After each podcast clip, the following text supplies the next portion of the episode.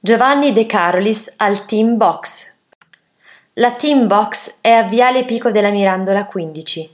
Qui si allena De Carolis, che è stato campione mondiale della WBA pesi supermedi dal 9 gennaio 2016 al 5 novembre 2016.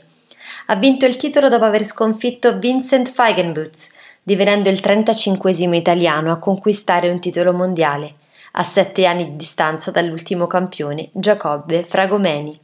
È il quarto italiano a diventare campione nei supermedi dopo Mauro Galvano, Vincenzo Nardiello e Christian Sanavia.